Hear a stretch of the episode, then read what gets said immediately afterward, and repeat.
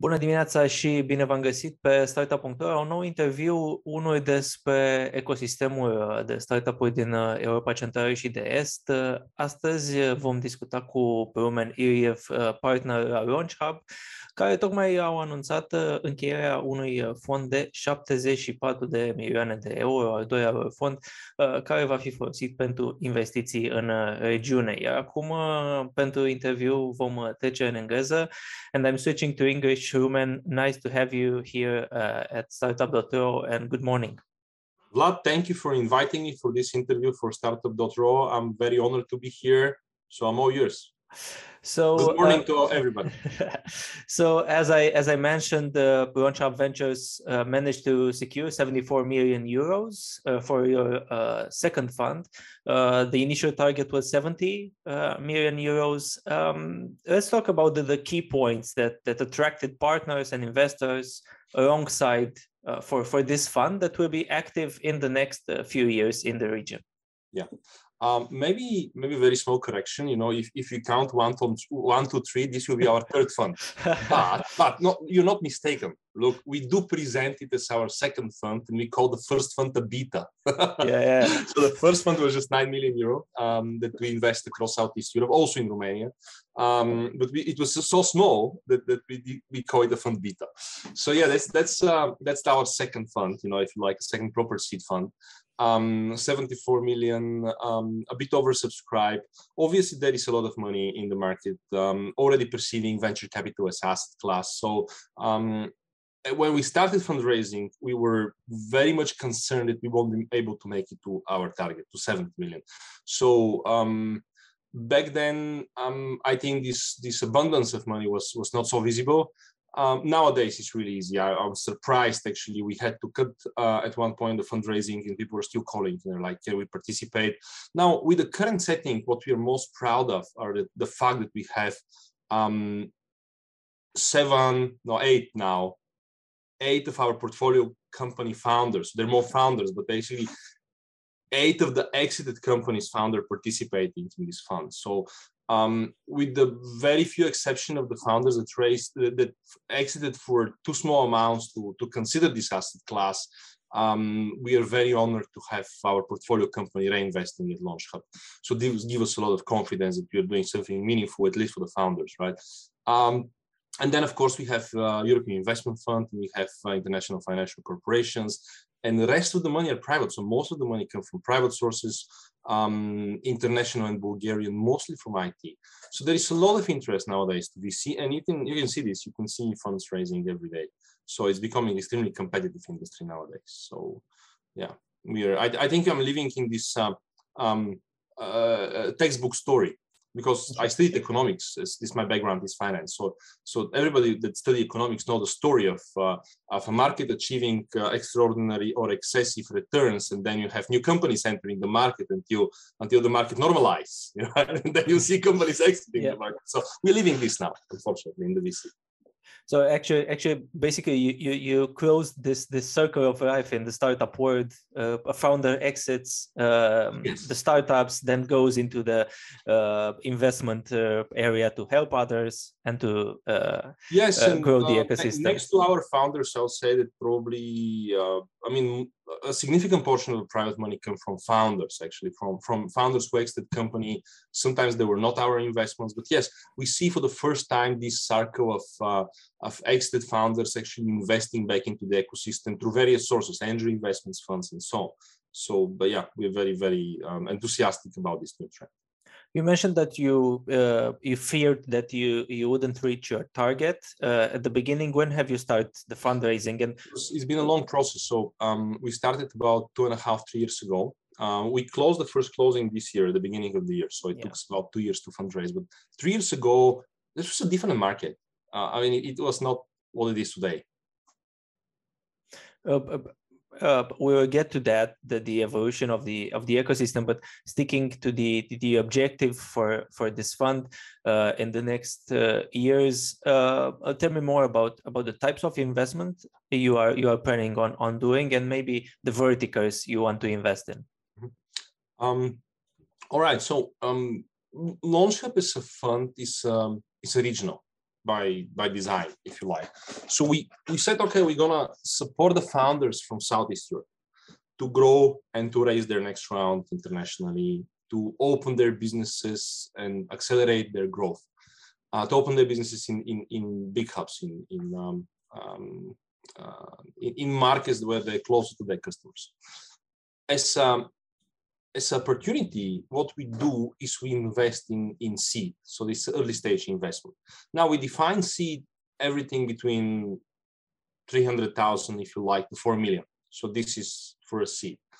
Based on our previous experience with Fund Beta and Fund One, what we have seen is that the East European or Southeast European founders raise less money than they actually need to reach a meaningful Series milestones. And what is happening now in the industry is that Series are usually 10 millions plus uh, nowadays. Yeah. So to reach this goal, however, you need to prove significant traction or to pursue a huge market opportunity in billions or not if not tens of billions, right? Which opportunity is rarely visible at the beginning, or even if it's visible, this European traction, uh, this European founders traction is delayed by the fact that they need to enter a foreign market, usually US or UK. They need to open uh, a sales office there. They need to hire people, right? It's a foreign market. They're going to make mistakes. These mistakes are costly. So our vision with LaunchHub, based on what we have seen with our previous funds, where we had bridge round after bridge round before they're reaching Series A, and believe me, we are very proud that from the 16 companies in Fund One, um, half of them reached Series A. Uh, nowadays, we, we, we thought it's like 40% because one of the Series A's was just 3 million. Now we call it more like a seed now. But but but half of the fund was actually successful in reaching significant milestone. But this came after some bridge rounds. And we said, okay, let's make let's make a fund for Southeast Europeans that that you help them go from seed to Series A with no more bridging, right? Right? So we're gonna be the bridge fund, if you like. Um, also, in terms of vertical, we don't. I'm I'm very skeptical about verticalization. Okay, it's a marketing element for funds, so you can say I'm specialist in that. Well, you're not. I mean, you have usually two, three investments in this vertical, so you're far from specialist. So if we exclude the marketing element, uh, then verticalization is uh, in, in early stages. It, it, it's a very awkward concept because um, look, we've been doing this since 2012. Imagine in 2012, what was topical was like we do these mobile first funds, right? There were mobile apps, right? They were big thing that yeah. back then. And, and, then this like we're gonna do cloud first fund, right? And we're gonna do AI first fund. And we've been through this like marketing messages like property and, and now future of food and fintech and so on. But the, the, the fact is that what we would like to do is to partner with entrepreneurs and help them raise and help them grow, right?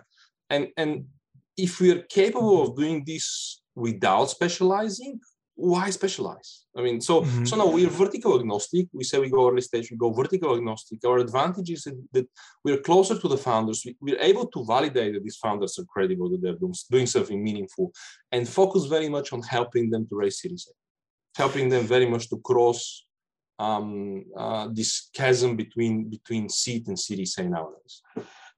Uh, you mentioned that that founders usually uh, raised less than they needed. Uh, uh was this a case of the founders from this region being more conservative, or just the market was, was as such? The market was such. So none of us. I mean, we didn't have this money available back then. Mm-hmm. Um, nowadays, this is changing. So we we see European funds, uh, American funds entering the market. Uh, obviously, regional funds raising more and more back then there was not enough money so so um and also somehow it was we had this cost advantage of the region that is not there anymore so uh, the cost advantage almost disappeared um, and in terms of hiring salespeople, it doesn't exist. So you need to hire actually internationally. In terms of developers, it's like the prices of, of salaries are such that it's really, really small.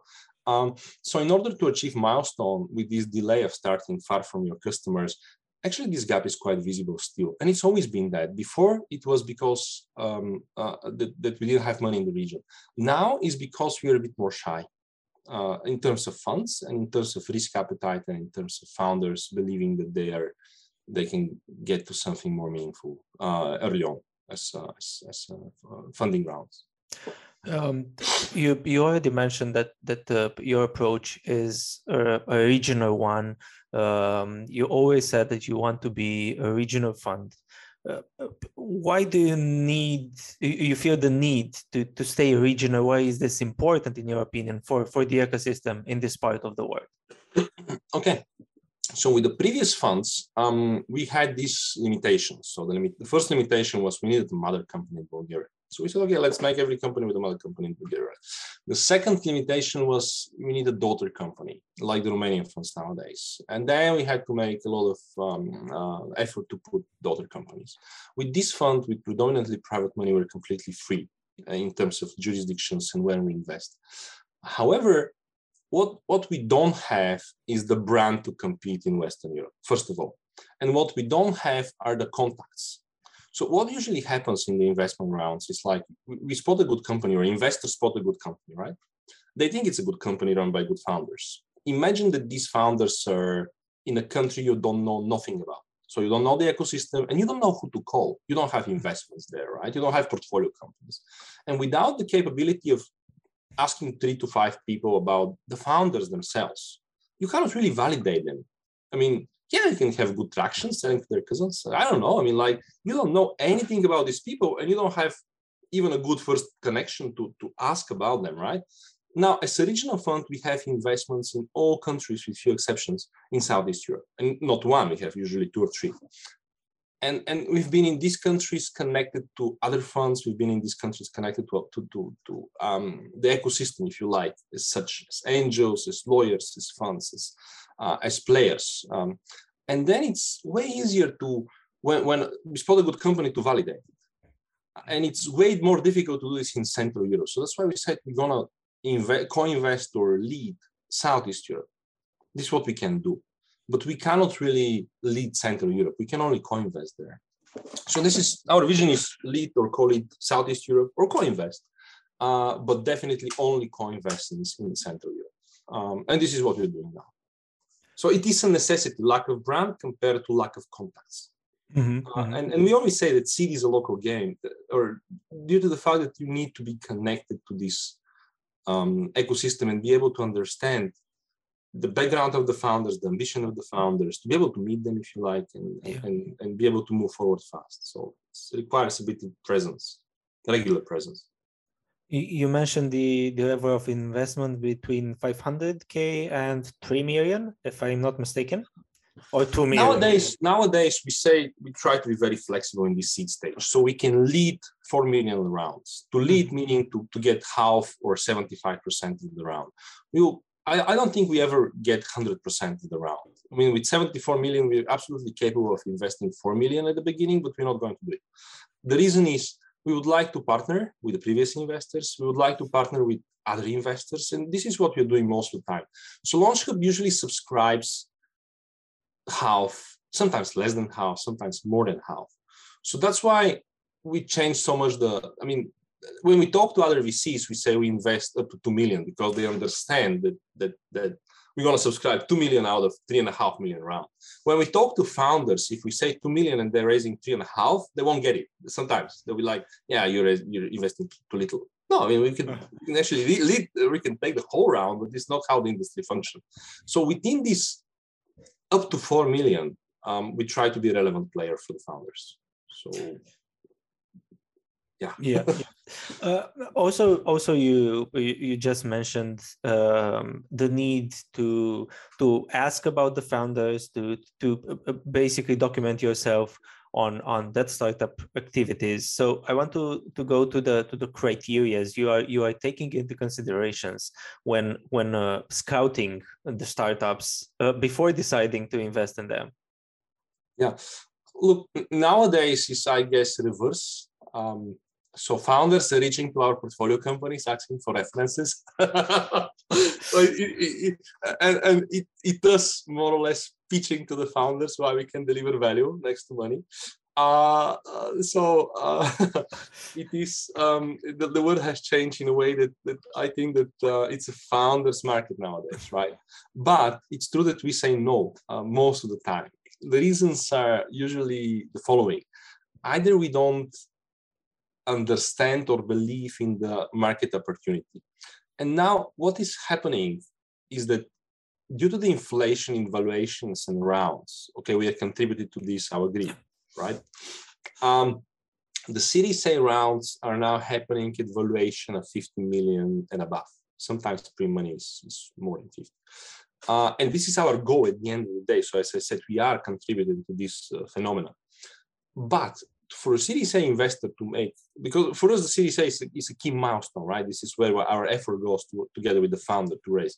So, but you have to think their way, right? If you invest at 50, you need to see opportunity of a billion, at least, right? Uh, and if, if the funds are bigger and bigger and they don't see this billion at least or tens of billions opportunity, they're not going to invest. Now, knowing this as a seed fund, if we invest in something smaller, we know it will be very difficult to raise capital. Smaller in terms of $100 million. I mean, before it was quite nice to have a $100 million. Nowadays, if we invest something that will be sold for 100 million, we're not doing a good job. And this company is not probably going to raise Series A. So one of the most important elements nowadays the market i mean the market opportunity and how big this company can really go um, based on the market assessment.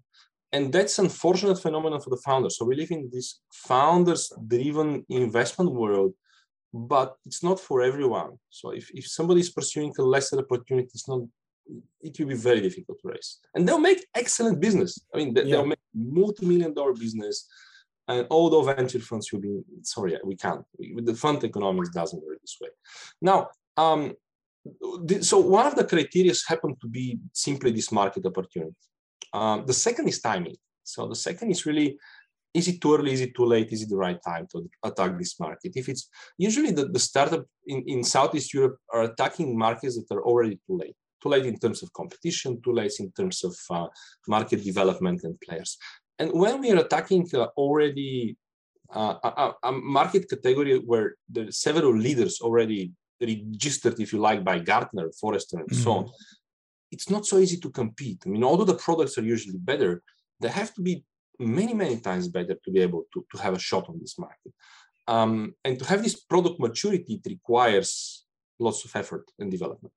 Um, to be early this is also another mistake we've done in the past. Sometimes we see a technology and we say this technology will present a great opportunity, but it's only technology at this point. It's not ready yet to be productified, to be to make made into a product or in a business what we really want.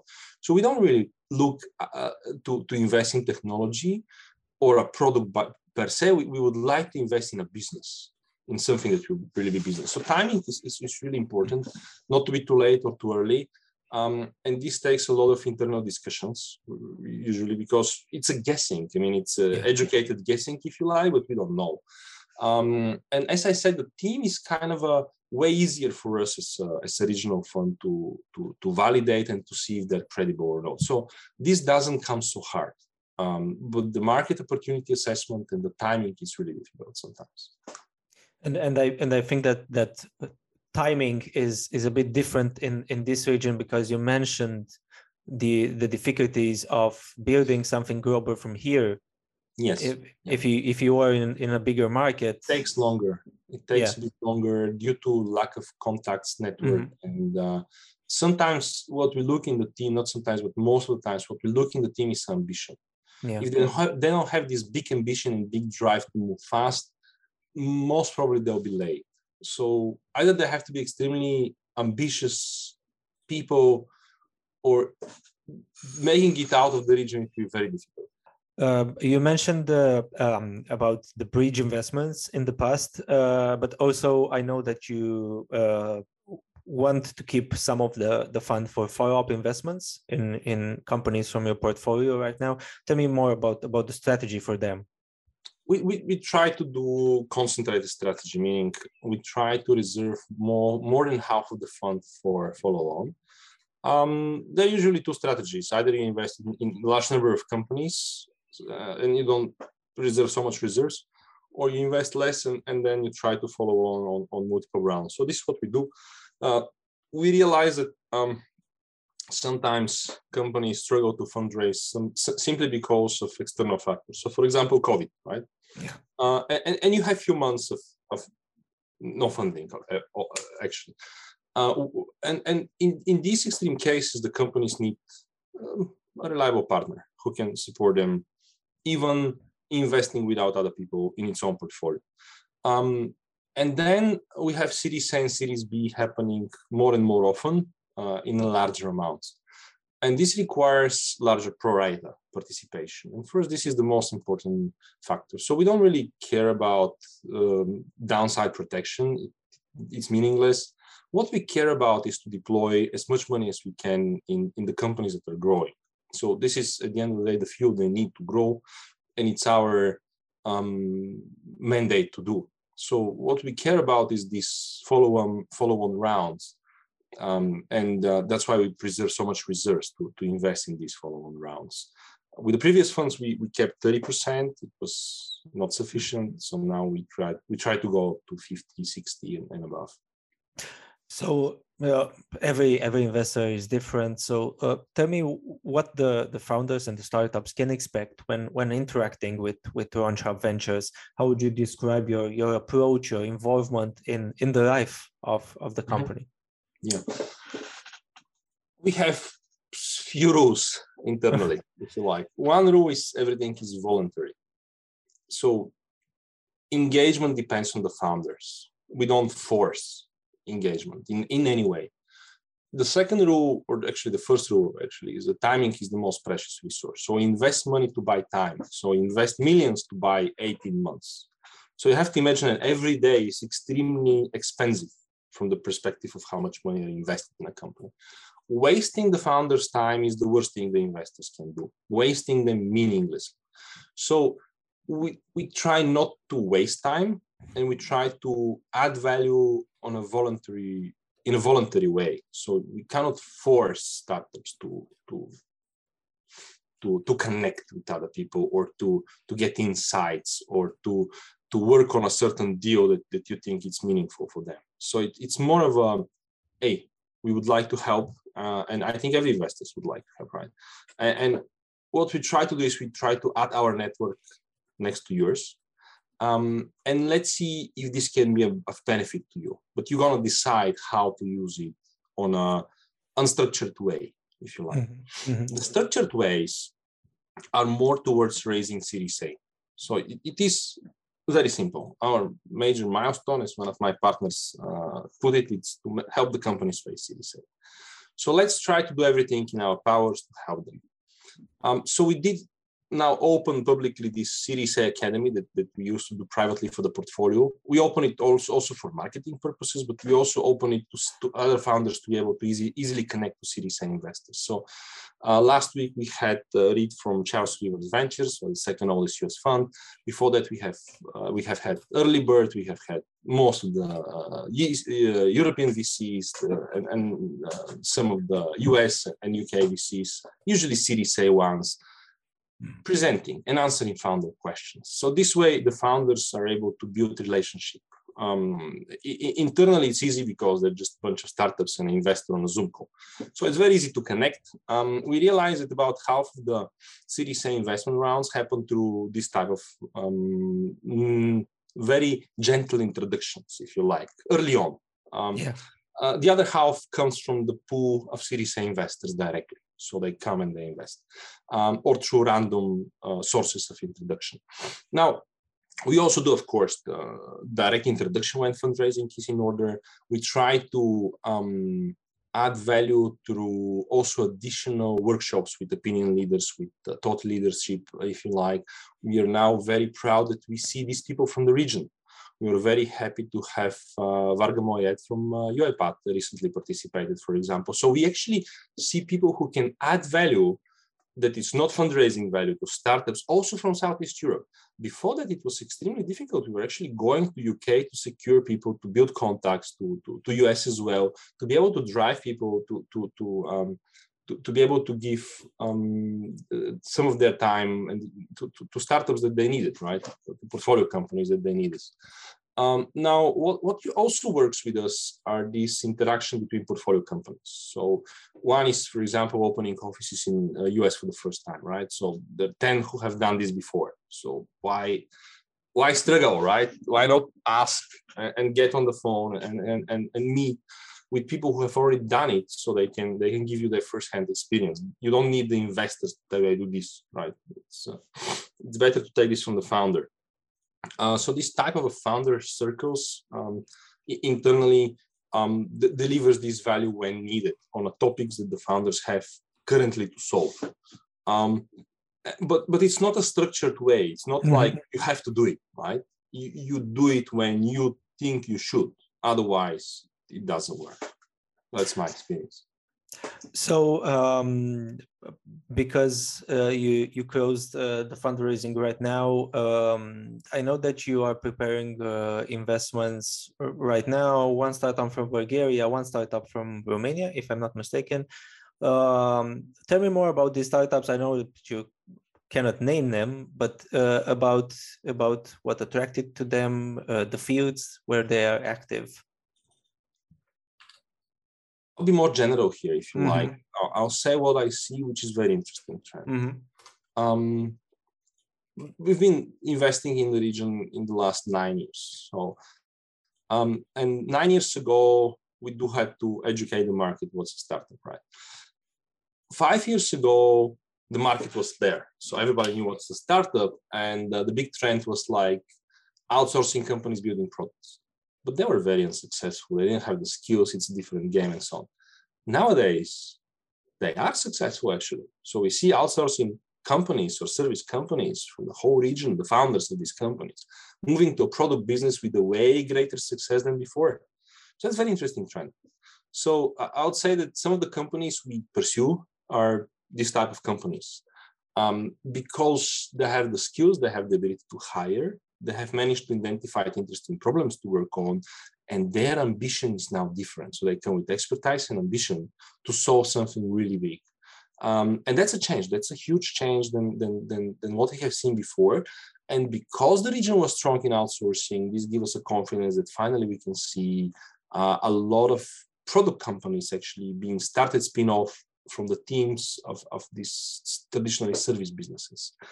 Um, the other interesting opportunities lies in the diaspora so meaning in the in the founders who who are abroad who who did their businesses abroad uh, so we are very strong in in bulgarian diaspora and the diaspora a few other countries in southeast europe we're not strong in the romanian diaspora yeah. so we don't have this uh, uh, past history of investing and being connected with them we're trying obviously, but this presents interesting opportunity. So um, these are the the types of businesses that that uh, you see when when announced uh, from from us nowadays. Yeah, and also um, on the, on not, not not last but actually mm. very important channel are local investors. So yeah. local investors were not present back then, and now we try to be um, follow-on investors in some of their portfolio companies. So uh, they do excellent job, um, and uh, now we see that they're trusted um, and respected by the local community. So working with them makes a lot of sense. Uh, because we we we are uh, almost reaching the the end of, of our interview, um, talking a bit about about uh, previous uh, investments. one sorry, one startup that uh, everybody here in, in Romania knows is uh, FinTech OS from your portfolio. So let's talk a bit uh, about about what you saw in in them in that moment when you decided to to invest in FinTech OS, because they went on to the Series E, uh, a solid Series E, and and with a global approach. They went the, the, the, the last funding was Series B. Series B, yeah, yeah. Sorry. We were happy to to participate on on all their fundings. Um, look, it's um, I guess the, the very typical example of, of what I what I generalized before. So we see this ambition, amazing ambition in founders with experience who have done other businesses that haven't been so much of um, uh, in this case it's a product, but but who, who are actually coming with with this previous know-how, if you like, about a big and unsolved problem um, and um, at the beginning, actually, we passed. So we, hmm. when we first met them, we passed. Um, our decision making is not ideal. We've done mistakes. Um, this is typical. Yeah. Yeah. So I did wanted to invest. I didn't manage to persuade the rest of my team. Uh, and uh, now we changed that. So now we said, okay, if somebody would like to invest, it's a one person decision at the end of the day. There is no one putting a it. You live with the consequences. Uh, but uh, back then we were more consensual seeking internally. Uh, so we did pass. Uh, their first um, customer was actually in Bulgaria. So it was very easy to validate them. I had the pleasure to meet um, Theo or Doru, Theodor yeah. yeah actually in the UiPath headquarters. Before UiPath was a unicorn, they had an event in which we were both guests. So I was extremely impressed by, by, by his knowledge, by his ambition and his background. And I said, this will be interesting. This will be really a founder that has this founder market fit that, that um, I would love to invest. But there was just one customer in banking, right? And in banking, you have this notion it's uh, it's really painful. It's uh, it's um, it's a slow sales cycle, you know, this is the banks in the past. Um, and, and my partners were very concerned that this, this will just take ages to, to scale. Uh, it didn't actually, it, it took them a few months to, to raise from 10 to 70K uh, MRR. And you're like, well, that's impressive, right? So let's invest. and then we're at the end of the at the end of the fund one or you know the, the first after beta. And we're like, okay, we don't have a gunpowder. So what are we gonna do? And then we said, okay, let's raise money for the new fund and, and put it in this deal. You know, let's yeah. put small amount and then just secure a participation. I mean, it's a great deal. So this is what we did. We put our own money and we get few angels money, and we said, oh, we, we're going to invest our first check from the new fund. I mean, it's like we're in the beginning of the fundraising, but doesn't matter. Uh, so at the end of this previous fund, at the beginning of this new one, we actually participated together with Gapminder in their seed round, right? Uh, and uh, and since then, we, we remain uh, friends and and hopefully partners up to Series B. I feel that now we are less relevant to them because at Series B the challenges are different and, and the company is growing in such a tremendous play, pace that uh, seed investors um, have done most of their job, right? Yeah. Uh, in their in their series, I think together with Gapminder, we were good investors to them because we were way faster. So we did bridging, to be honest. We yeah. did internal bridging with Gap because we didn't want the company to, to, to we wanted the company to be stepping on the gas constantly. So even before the Series A happened, did the bridge. Before the Series B happened, did the bridge. Um, on the same conditions, just to help them to have money upfront. Um, I think we were uh, helpful in, in attracting, on, on, working all together, the seed investors to bring the Series A investors in this company, persuading them. It took a bit of a time uh, mm-hmm. uh, back then to, to, to, to, to get the message to, to, to the Series A investors, uh, although OTB were very, very, very fast um, in committing. And then the same happened at the Series B. So actually, we all put resources together with the Series A investor and the founders. Of course, the founders bear the most of the work to, to attract the Series B. I think one of our investors I've seen uh, at one point decided to enter the company again with, with I guess our introductions and, and support and, and, and, persuading them internally that this is a great company to join the next rounds. So um, as seed investors, I think in terms of fundraising, we were helpful to them um, in terms of um, uh, being there um, when they need us. Uh, we are still trying to be there. Um, I think they have, we can say that they did outgrow us. Mm-hmm. Uh, and and I believe that the new investors will be way way more relevant than we are in the board and in the decision making and in, in supporting the founders' future. But we um, with Launch Hub, it's really funny. I still have board meetings with companies I invested nine years ago who are on accident, mm-hmm. and they're still having challenges. They're yeah. still still there. They're still struggling. They're still hiring, and they're, they're still um, uh, making mistakes in hires and and, and, and in product and, and so on. And, and, they still need from time to time to talk to somebody with a larger con- network and, and, get some advice. So we are still there for them. Uh, but it, I, will tell you that I'm now learning from companies like FinTech OS or Series B companies are now yeah they provide us with the same amount of learning that that that, that, that we need to grow as, as investors, if you like. So it's uh, this type of relationship. so uh, um, uh, for for for the end, uh, just just wanted to ask you, you you kind of tapped tapped a bit into into it. How did the the ecosystem change in the in the last two years because of COVID? um, I know that people talk about about uh, some some pluses and in, in the ecosystem for the digital companies, but what are the downsides? If it's not the same place, if you like, you know, if if if you're just newcomer looking at the Southeast European ecosystem now compared to a few years ago, you won't going to recognize, not going to recognize. I don't. I mean, it's very difficult to say that COVID is good in any way. Yeah. Uh, yes, it did um, speed up processes. That's good. Uh, but in general, it's it's presenting an issue that we need to get rid of, uh, and and then it will get even better. So now we are thinking it's good, but it's not because of COVID. It's good because of our development as people, because of the development of technologies, because of the opportunities are more global. And yes, maybe, maybe because we don't know how things would have developed without COVID. This was speed up by by the fact that, that we needed to, to do everything digitally. But the sooner the COVID is gone, the the better for everyone. So we actually the, the business will flourish. I mean, it's not going yeah. to be wow. Now there is no COVID, so what we're gonna do? Um, but the ecosystem is has changed so much that now we can simply say there are going to be multiple unicorns from every country in Southeast Europe, and it is such a belief we have um, that, that I, am I'm, I'm here to convince anyone who doesn't believe in it. I mean, it is the Southeast European ecosystem nowadays is capable of discovering interesting problems and challenges to solve, and it has the talent to solve them. It's not, it doesn't have this cost advantage anymore than before, but it has this connectivity with the Western world that, that we were lacking before. And then uh, the, this lack was causing the founders to do copycats or to, or to solve problems that are already solved. This connectivity now better allows for the founders to focus on, on really meaningful big challenges. So, and this gives me confidence that it will be very successful as ecosystem.